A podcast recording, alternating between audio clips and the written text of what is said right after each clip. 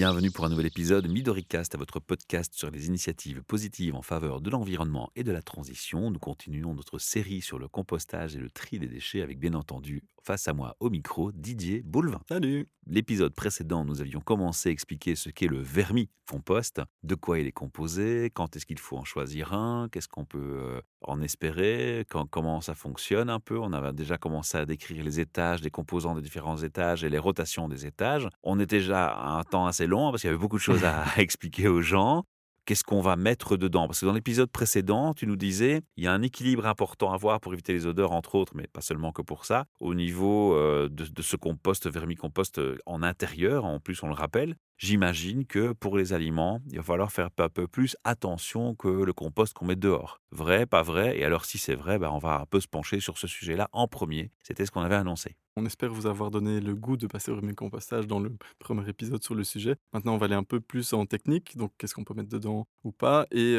on va aussi présenter éventuellement les déséquilibres qui pourraient se produire et comment y résoudre. On l'a dit, c'est un peu plus technique, donc c'est un petit peu plus de boulot, mais on aime bien, et le côté ludique, même avec les enfants, c'est top, et comme ça, on apprend comment ça se, comment ça se passe? J'ai déjà deviné qu'on peut pas mettre une noix de coco. Alors, tu peux, mais à mon avis, elle va prendre quelques années euh, avant que le verre. 20 ans plus tard, la noix de coco est, toujours là. Puis ça va prendre de la place dans ta vermie, donc ça va pas être top. Alors, la touche d'humour, c'était pour signaler que déjà, une chose qu'on a pu retirer du podcast précédent, entre les lignes, dans ce que tu nous as apporté comme contenu, c'est qu'un aliment, tu as pris l'exemple de la peau de banane, qui a une certaine épaisseur ou qui n'est pas une mince comme une feuille de salade, hein, pour euh, reprendre euh, des indications que nous a prédonnées, bah forcément, il va mettre plus de temps et il va devoir y avoir une interaction plus grande. Et ça va m'amener une deuxième question qu'on verra par la suite, quels autres animaux finalement on va trouver, quels autres êtres vivants finalement on va trouver dans ce vermicompost Parce que tu l'as mentionné aussi, il n'y a pas que les vers, on apporte les vers, mais l'autre acteur, ça va être les bactéries. Et les bactéries vont jouer un rôle pour les éléments plus épais. Oui, tout à fait. Ça me permet aussi de faire la transition. Dans le compost en jardin, on a dit qu'éventuellement, pour accélérer le processus de compostage, il fallait couper les fruits, les légumes, ou en tout cas les fruits entiers, les ouvrir, donc les couper en deux au minimum. En fait, en vermicompost, on va vraiment, puisque ça va encore plus vite qu'au jardin, on va vraiment les couper. Donc une peau de banane, on va pas la mettre entière, on va vraiment la couper, grossièrement évidemment, avec euh, des ciseaux par exemple. Et évidemment, plus le déchet sera coupé en petits morceaux, au plus le compostage se fera vite. Donc ça, c'est une chose. Donc avant même de trier les aliments, de se poser la question du tri des aliments, c'est de se dire, de toute façon, si je mets un truc dans mon vermicompost, ça doit être en petits morceaux. Voilà, exactement. Pas les grosses pièces. Exactement. Donc la natte de coco, quand même, c'est pas. Hein voilà. C'est ça. Faut y aller, c'est marteau piqueur. Exactement.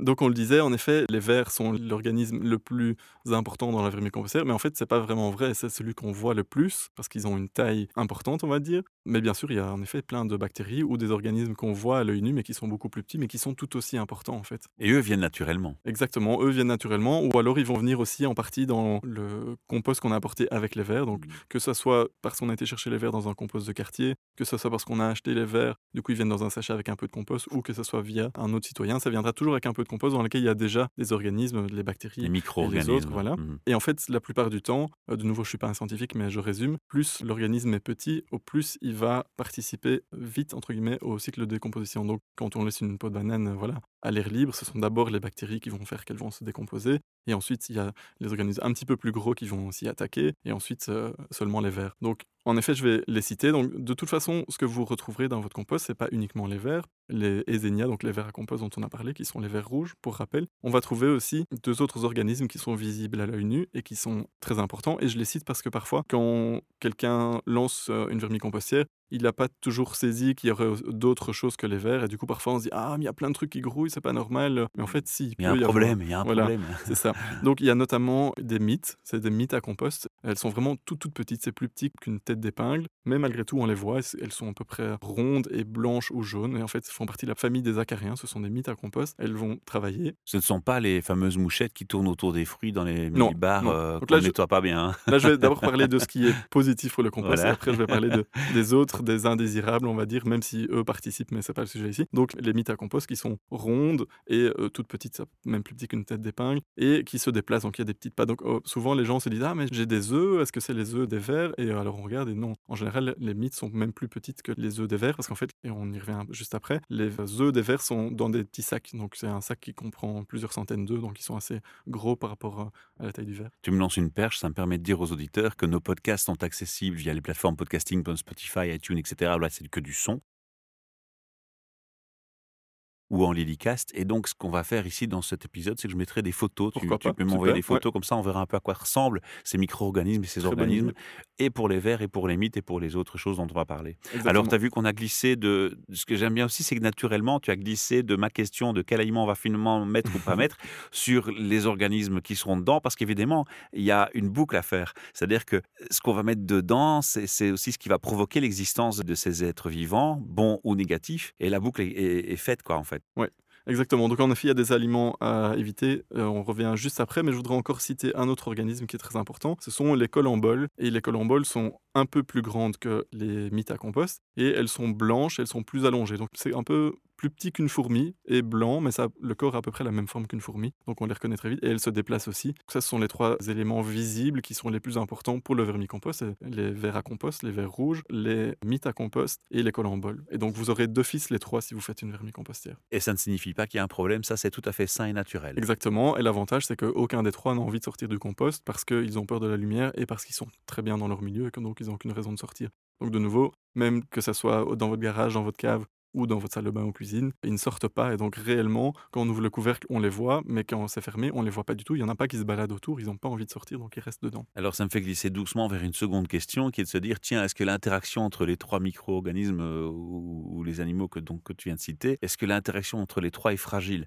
S'il y en a un qui prend le dessus en quantité, bah, il déstabilise l'équilibre avec les autres. Oui, mais il y a un truc qui est formidable en fait, c'est que pour euh, ces trois organismes, leur population va vraiment s'adapter À l'autre. euh, non seulement à l'autre, mais surtout à nous, en fait. Plus on produit de déchets, au plus ils vont bien manger, ils vont être pleins d'énergie, ils vont se reproduire, donc ça c'est top. Et au contraire, si on en met un peu moins, parce qu'on ralentit ou parce que la situation change, leur population va simplement va se réduire. Donc il y en a qui vont, entre guillemets, mourir euh, d'âge, ou bien parce qu'il n'y a pas assez de déchets, ils vont avoir faim et du coup ils vont mourir. Mais du coup, la population va s'adapter. Ce qui est pratique parce que ça veut dire que quand on produit plus de déchets, ils vont se reproduire et donc on ne doit pas aller rechercher des vers ailleurs, ils vont simplement se reproduire. Évidemment, tout ça, c'est pas euh, instantané, hein, il y a un peu d'inertie. Et quand on produit moins, ben, il faut pas trop s'inquiéter parce que, bon, évidemment, il y en a certains qui vont mourir, mais ils vont s'adapter de façon plus ou moins naturelle. Et c'est la même chose pour les autres organismes. Donc ça, c'est assez pratique. On les laisse, entre guillemets, réguler leur propre, S'autoréguler, euh, leur- ouais. voilà. Les trois sont très importants et même, bien sûr, ceux qu'on voit pas, les bactéries, etc. Parce qu'ils interviennent à des stades de décomposition différents. Et donc, quand on met un déchet frais euh, dans le vermicompost, ben on va voir que là, par exemple, les mythes et les colamboles se jettent dessus directement, ils aiment bien les déchets frais, alors que les vers sont pas encore capables d'assimiler le déchet frais. Mais par contre, le déchet qui a été déjà, entre guillemets, prédigéré ou, entre guillemets, qui est dans un stade de décomposition plus N'intéresse plus avancé, les deux mais ça intéresse les vers. voilà. Et donc là, les vers vont dessus. oui.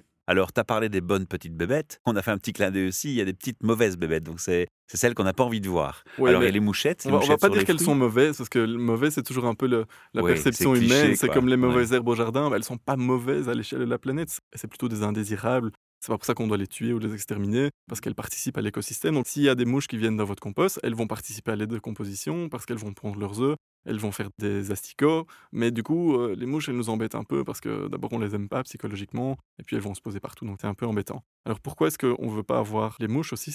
Comme je l'ai dit, les mouches vont être attirées par les odeurs, elles viennent pondre dans le compost. Du coup, des œufs, forcément, vont naître des larves, donc des asticots, même si souvent ce sont des mouches beaucoup plus petites. C'est pas les grosses mouches noires dont on parle là. hein. C'est- En général, c'est plutôt l'indésirable le plus fréquent, c'est vraiment la, la mouche à fruits. Donc tu vois, c'est une petite La mouche. petite mouchette toute fine. On a toujours l'impression qu'elles apparaissent de nulle part quand il y a une pomme qui traîne dans la cuisine, mais elles passent vraiment par des trous euh, minuscules et surtout elles ont un, un odorat vraiment extrêmement développé. Et elles adorent tout ce qui est sucré, c'est pour ça qu'on dit que c'est des mouches à fruits. Tout ce qui est sucré et tout ce qui est acide. Donc par exemple, les, les agrumes pour elles, ça c'est vraiment top.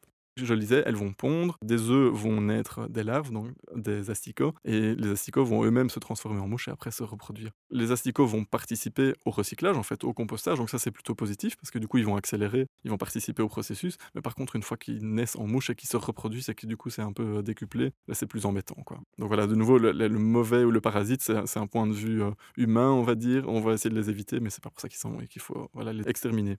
Il y a une autre mouche qui peut apparaître, et celle-là, donc la première mouche, j'ai dit, elle est assez petite, c'est une mouche à fruits, elle est à peu près jaune, enfin très claire. Il y en a une autre qui fait à peu près la même taille, mais qui est un petit peu plus allongée, et elle est noire. C'est- De nouveau, c'est pas une mouche, euh, une grosse mouche noire, euh, voilà. C'est une petite aussi, elle est plus allongée, et ça, ce sont vraiment des mouches à terreau, et de nouveau, elles interviennent vraiment, elles viennent pondre en fait dans le terreau, et non pas dans le déchet qui est en décomposition. Et celles-là sont un peu plus embêtantes pour les chasser, on va dire. Parce que la première, donc la mouche à fruits qui est jaune, Quand on ouvre le couvercle, la mouche s'envole, elle s'en va. Donc, éventuellement, si on sent qu'il y en a un peu trop, on peut déplacer la vermie puisque c'est pas très lourd. On la met sur la terrasse ou à l'extérieur, on ouvre le couvercle et elles s'en vont. Quand on a des mouches comme ça, il faut faire ça plusieurs jours de suite puisque forcément, s'il y a des mouches, elles ont déjà pondu et donc on sait que quelques jours plus tard, il y aura des nouvelles larves. nouvelles qui vont donc, arriver. en général, quand on en voit, quand on en voit plusieurs, on va devoir faire ça plusieurs jours de suite jusqu'à ce qu'il n'y en ait plus. Donc, les mouches noires, les mouches athéro, elles sont un peu plus compliquées à faire partir parce que la plupart du temps, elles volent pas en fait. Donc, elles, elles rampent, elles marchent sur le compost mais elles s'envolent pas. Donc on ouvre le couvercle, on les voit qui se baladent, mais elles se baladent dans les déchets et, dans le compost, mais elles vont pas s'envoler aussi facilement que les autres. Et elles ont une particularité, c'est que quand elles se reproduisent, elles se mettent cul à cul, comme ça elles sont collées l'une à l'autre, et elles se baladent très souvent à deux d'ailleurs, et donc vous les reconnaîtrez. Surtout, voilà, vous les reconnaîtrez, donc les mouches à fruits qui elles s'envolent quand on ouvre le couvercle, les autres quand vous ouvrez le couvercle, vous les voyez, et elles se baladent la plupart du temps à deux, et elles sont en train de se reproduire, elles vont très très vite aussi, donc on va essayer de les évacuer. Donc les mouches à fruits, comme je le disais, pour les évacuer, ben, on ouvre le couvercle et elles vont sortir euh, naturellement. Les mouches à terreau, elles sont plus coriaces, et on peut faire la même chose, mais de nouveau c'est plus compliqué. Éventuellement, vraiment, quand on a une on peut alors amener ce qu'on appelle des nématodes. Et en fait, ça, c'est un parasite de cette mouche-là. Donc, c'est une petite poudre. Et nous, on voit pas, c'est des micro-organismes qui vont s'attaquer uniquement, à, si je me trompe pas, aux larves de cette mouche-là. Ça ne nuit pas au reste du compost, mais malgré tout, c'est quelque chose qu'on doit acheter et euh, intégrer dans son compost. Donc, euh, c'est dommage. Ça me permet de revenir un petit peu en arrière et dire, OK, si on a des mouches, c'est qu'il y a forcément une cause. Et ces causes, en général, c'est presque tout le temps la même chose. En fait, les mouches sont attirées par deux choses, c'est l'acidité et l'humidité. Ah voilà, mais ça nous ramène à la question, une des questions qu'on va devoir aborder dans le podcast, c'est l'équilibre et comment on garde cet équilibre. Donc il reste deux points encore à éclaircir, hein, c'est quels aliments à mettre et ne pas mettre et quel équilibre et comment. Ça, c'est les deux questions sur lesquelles on va essayer de s'attarder maintenant. Les mouches sont attirées par tout ce qui est acide, mais ce qui est acide, c'est sucré. Et donc, tous les fruits qui sont riches en sucre, par exemple des agrumes, etc., vont attirer très fort les mouches parce qu'ils dégagent une odeur qui les attire très fortement. Et si en plus il y a de l'humidité, pour elles, c'est vraiment top pour se reproduire. Du coup, quand les mouches sont attirées par le compost, en général, c'est qu'il y a une odeur qui se dégage, même si nous, on ne l'aperçoit pas encore, les mouches peuvent le percevoir. Et c'est que le milieu, comme je l'ai dit, est trop acide ou trop humide. Si le milieu est trop humide, mais ça vous pouvez le voir à l'œil nu, déjà vous allez voir qu'il y a beaucoup de jus à récupérer, c'est simplement qu'on n'a pas mis assez de matière sèche, donc on n'a pas mis assez de carton ou de papier, et donc on va entre guillemets assécher un peu, c'est-à-dire pendant un certain temps on va apporter plus de carton, de matière sèche, et réduire un petit peu les déchets pendant une semaine ou deux pour que l'équilibre se refasse. Donc ça c'est facile entre guillemets de compenser l'humidité, c'est simplement ajouter plus de matière sèche, et forcément ça sèche. L'autre aspect donc à surveiller par rapport à l'acidité, mais il y a certains déchets, certains fruits, forcément, par exemple les agrumes qui sont très acides. On va essayer de garder un équilibre et pas mettre 5 oranges entières dans son vermicompost parce que ça prend beaucoup de place et du coup tout sera beaucoup plus acide. Et qu'est-ce que vous pouvez faire pour compenser l'acidité? On l'avait déjà abordé au jardin. C'est par exemple y mettre des coquilles d'œufs les coquilles d'œufs vont baisser l'acidité. Avec le calcaire. Mais comme, voilà, mais comme on le disait, on va pas les mettre entières telles quelles jusqu'à ces en deux. Il faut les broyer d'abord pour qu'elles soient vraiment sous forme quasi de poudre. Et alors on va saupoudrer au-dessus des déchets ou du compost pour faire descendre l'acidité. Et donc on broie par exemple avec un ancien moulin à café. Moi c'est ce que je fais, un, un moulin manuel. Comme ça je broie mes coquilles d'œufs. Et en fait je mets un peu d'œuf à chaque apport. Donc chaque fois que je mets des déchets, je mets d'abord mes déchets dans ma vermicompostière. Je saupoudre un peu de poudre de coquilles d'œuf au-dessus. Et puis je mets ma couche de matière sèche, donc de carton. Et en fait quand on fait ça, le fait de mettre le carton dessus, ça permet déjà de faire une couche de protection en fait pour les mouches. Ça va déjà absorber un petit peu les odeurs et surtout le déchet ne sera pas exposé à l'air libre. Les mouches ne le sentiront pas autant. Ça c'est important. Donc pour réduire l'humidité, il faut vraiment apporter plus de matière sèche. Pour réduire l'acidité, les coquilles d'œufs broyées, ça c'est une très bonne solution. Et en général, la question la plus fréquente, c'est ça, c'est les mouchettes. Réduisez les deux tant qu'à faire, l'humidité et l'acidité. Alors si par contre on est une situation inverse, il n'y a pas assez d'humidité, c'est possible? Oui, c'est possible, mais en général, euh, ça n'arrive pas puisque ou il y a alors suffisamment a... d'humidité dans les aliments. Oui, c'est ça. Ou alors Mmh. c'est qu'on a vraiment mis trop de matière euh, carbone. Maintenant, il y a deux écoles aussi. Moi, personnellement, je trouve ça pratique et bien de récolter du jus et de pouvoir m'en servir comme engrais. Mais il y a deux écoles. Il y a aussi, euh, notamment en, en France, ils sont plutôt de l'école de dire non, normalement, le compost ne devrait pas générer de jus et donc il faut mettre beaucoup plus de carton. Il faut mettre plus que 50% de carton. Il y a beaucoup moins de jus et le compost est plus riche en matière sèche et il n'y a pas de jus. L'idée derrière cet autre fonctionnement, c'est de dire on garde un compost plus riche puisqu'il garde la matière qui est dans le jus qu'on pourrait récolter. Ça, ça reste dans le compost. Donc le compost en lui-même est plus riche et on peut le réutiliser tel quel. Mais voilà, c'est une question de préférence. Est-ce qu'on préfère que le compost soit plus riche ou est-ce qu'on préfère récolter le jus dont on se sert en engrais? Ça, c'est vraiment une question de préférence. Qu'est-ce que ça a comme impact? Quels aliments est-ce qu'on peut mettre? Par exemple, est-ce que cette fois, dans mon vermicompost, je serais tenté de dire que là, ce serait pas un problème de mettre un petit morceau de viande? Ou est-ce que c'est une erreur quand même? Eh ben non, tu peux pas. Non. Enfin, tu peux, mais il sera pas digéré par les vers. Donc, autant à l'extérieur, au jardin. Et là, je vais avoir les insectes nuisibles, par Ben contre. oui, où tu vas retrouver, euh, où tu vas retrouver la viande telle quelle. Oui, si, ah oui, par contre, s'il y a, s'il y a des asticots, eux, ils dévorent la viande à une vitesse impressionnante, donc ça, c'est sûr. Les vers à compost ne vont pas du tout manger la viande. Donc là où, si tu mets un petit peu de viande dans ton compost au jardin, c'est pas très grave parce qu'il y aura d'autres insectes justement qui vont venir la manger. Dans ton vermicompost, normalement, c'est pas le cas et du coup, tu vas soit justement retrouver le déchet tel quel, il sera pas composté, soit en effet, tu vas attirer euh, d'autres insectes. Donc non, vraiment, en vermicompost, la viande, ça, c'est complètement à prescrire. Je suis très pragmatique pour beaucoup de choses, mais la viande en vermicompost, ça, vraiment, tu l'évites. Alors, on va du coup euh, créer une nouvelle forme de compost, hein, euh, Didier. On va inventer le, le bac à que viande Ouais. que tu mets dehors où tu laisses les mouches aller Ouais. travailler, les ben, écoute, asticots. ça existe. ça existe. Et ça, c'est. Je l'avais, euh, je l'avais évoqué dans le compost précédent. Il y a une, juste, une juste. technique mais, qui est maintenant en cours de recherche à l'ULB, mais je vais pas m'étendre dessus, mais c'est grâce aux mouches soldats noirs. Et en fait, en effet, c'est un compost qui est, enfin, c'est les larves et non plus des vers. Donc, c'est vrai que je l'ai pas précisé, mais les vers, c'est l'animal entre guillemets en tant que tel. Il n'évolue plus une fois que c'est un ver, contrairement à l'asticot. L'asticot, c'est une larve qui va se transformer, par exemple, en mouche. Euh, donc, le ver est tel quel. Là, Donc ça on- existe. Oui, ça existe. Et donc là, ce sont vraiment les larves, donc les asticots, qui mangent. Et du coup, ils mangent, mais vraiment tout. Tu peux leur donner tous tes restes de repas. Mais bon, on fera éventuellement un épisode dédié sur le sujet. Allez Euh, hop, on donc rajoute un C'est épisode. génial parce que ça, c'est génial parce qu'ils recyclent vraiment tout, tout, tout ce que nous on mange. Mais l'inconvénient, c'est qu'ils se transforment en mouches et donc il faut essayer de les contenir dans un endroit. Et donc euh, c'est un peu plus compliqué que encore que le vermicompost. C'est encore plus technique. Vous aurez compris, chers auditeurs, que Didier a pris un abonnement chez Midoricast. C'est ça. Il y a encore 250 épisodes suivent. hein. Et ce sera pas pour nous en plaindre. Alors, on va revenir euh, Oui, à quelque chose de plus... répondons finalement à cette question. oui, qu'est-ce voilà. qu'on peut mettre et qu'est-ce qu'on peut pas mettre? En règle générale, on peut mettre tout ce qui est fruits et légumes. Si c'est cuit à l'eau, c'est bien, mais pas cuisiné dans de l'huile, etc., dans des sauces. Tout ce qui est huileux, ça c'est vraiment à proscrire du Donc, compost. pas et les pâtes non plus. Non, voilà, tout ce qui est transformé de manière générale, donc pas de pain, pas de pâtes, pas de sauce, pas d'huile, mais tous les fruits et légumes qui sont soit crus parce que c'est des épluchures, soit cuisinés, mais euh, par exemple à la vapeur ou à l'eau, ça, il n'y a aucun souci.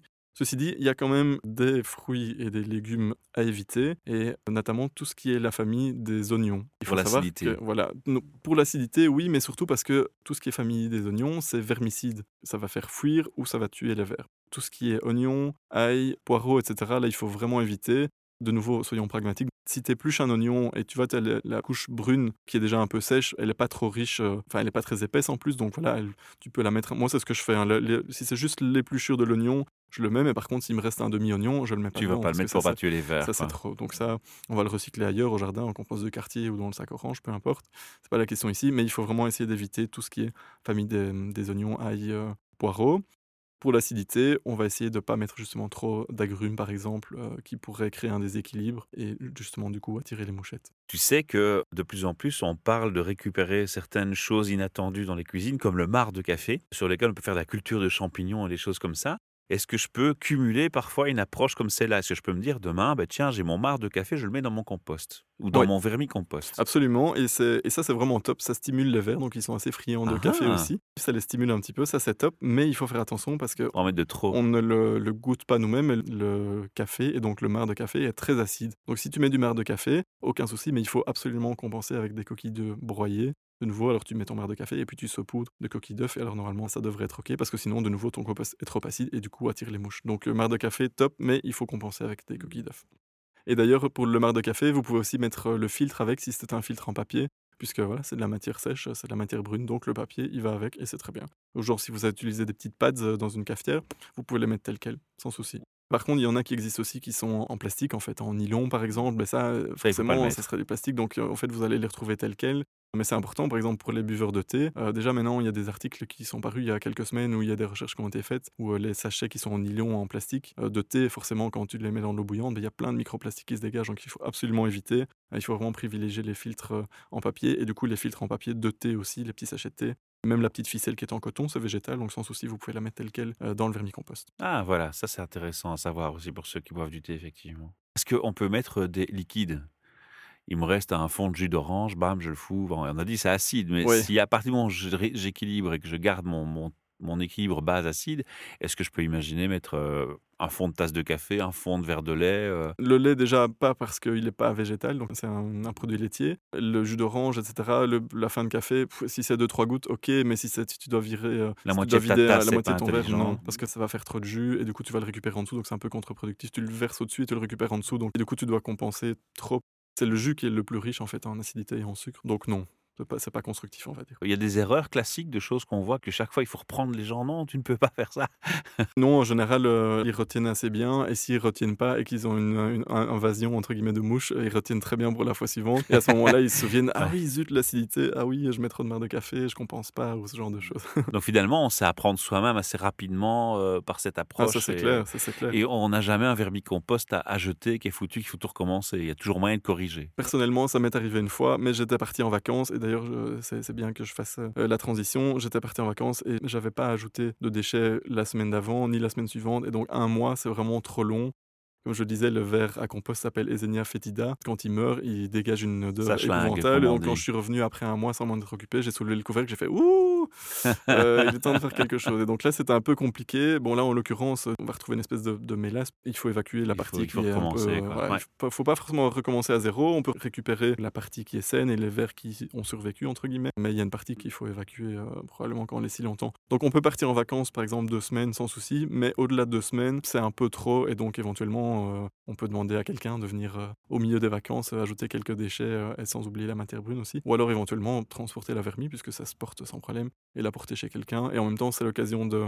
D'initier quelqu'un Voilà, exactement. Et donc ça, ouais. ça, j'aime bien. Didier, tu as parlé tantôt des œufs, donc de la reproduction. Tu peux peut-être compléter un peu cette partie, je pense. C'est ça. Donc, on disait que quand en vermicompost, on a trois bacs et en général, les vers sont la plupart du temps dans le bac euh, du milieu. C'est là qu'ils mangent, c'est là qu'ils se reproduisent. Mais par contre, quand ils veulent pondre, en général, ils pondent dans le compost. Et donc, ils pondent dans le bac qui est inférieur, mais évidemment pas que. hein, ils, pondent, ils pondent aussi dans le bac euh, du milieu. En fait, ils pondent des petits sacs qui sont en fait quelques centaines d'œufs. À l'intérieur, c'est déjà en soi tout un petit écosystème et ils vont pas tous naître entre guillemets. C'est seulement les plus forts. Ils vont un peu se manger euh, un peu de cannibale dans leur euh, sac d'œufs et ensuite ils vont naître et ils sont tout petits. Mais malgré tout, vous pouvez les voir. Donc en général, quand votre compost est en activité et que le milieu est sain, qui se reproduisent, vous allez voir des vers qui sont vraiment de toutes les tailles. Il y en a qui font euh, 10 cm de long, mais il y en a qui font euh, 1 cm et qui sont tout petits. Il faut faire attention parce que il y a un autre euh, indésirable, entre guillemets, que j'ai pas encore signalé. J'ai parlé des mouches, mais il y a aussi un autre vers qui s'appelle euh, euh, l'enquitré. Un peu euh, pour les amateurs de Scrabble ou de dictée, ce serait top. Il y a des H, il y a des Y, il y a des accents dans tous les sens. Et ça, ce sont des vers qui sont aussi, comme les mouches, amateurs d'acidité et d'humidité. Et souvent, on peut les confondre avec justement, entre guillemets, des bébés vers. Donc parfois, on voit sur, des groupes Facebook, etc., les gens qui disent Ah, trop cool, j'ai des vers. Et puis ils postent la photo, on voit la photo, on dit Ah, en fait, non. Ce sont des vers, ils sont pas parasites ou quoi, mais ils sont symptômes d'un déséquilibre et du coup, de nouveau, il faut assécher et ou compenser un peu l'acidité. Ce sont des vers qui sont assez longs, mais très très fins, et qui sont blancs, et souvent ils sont un peu englués les uns des autres, alors que les bébés vers en tant que tels, ils se baladent euh, Ils de façon pas. autonome et ils s'agglutinent pas.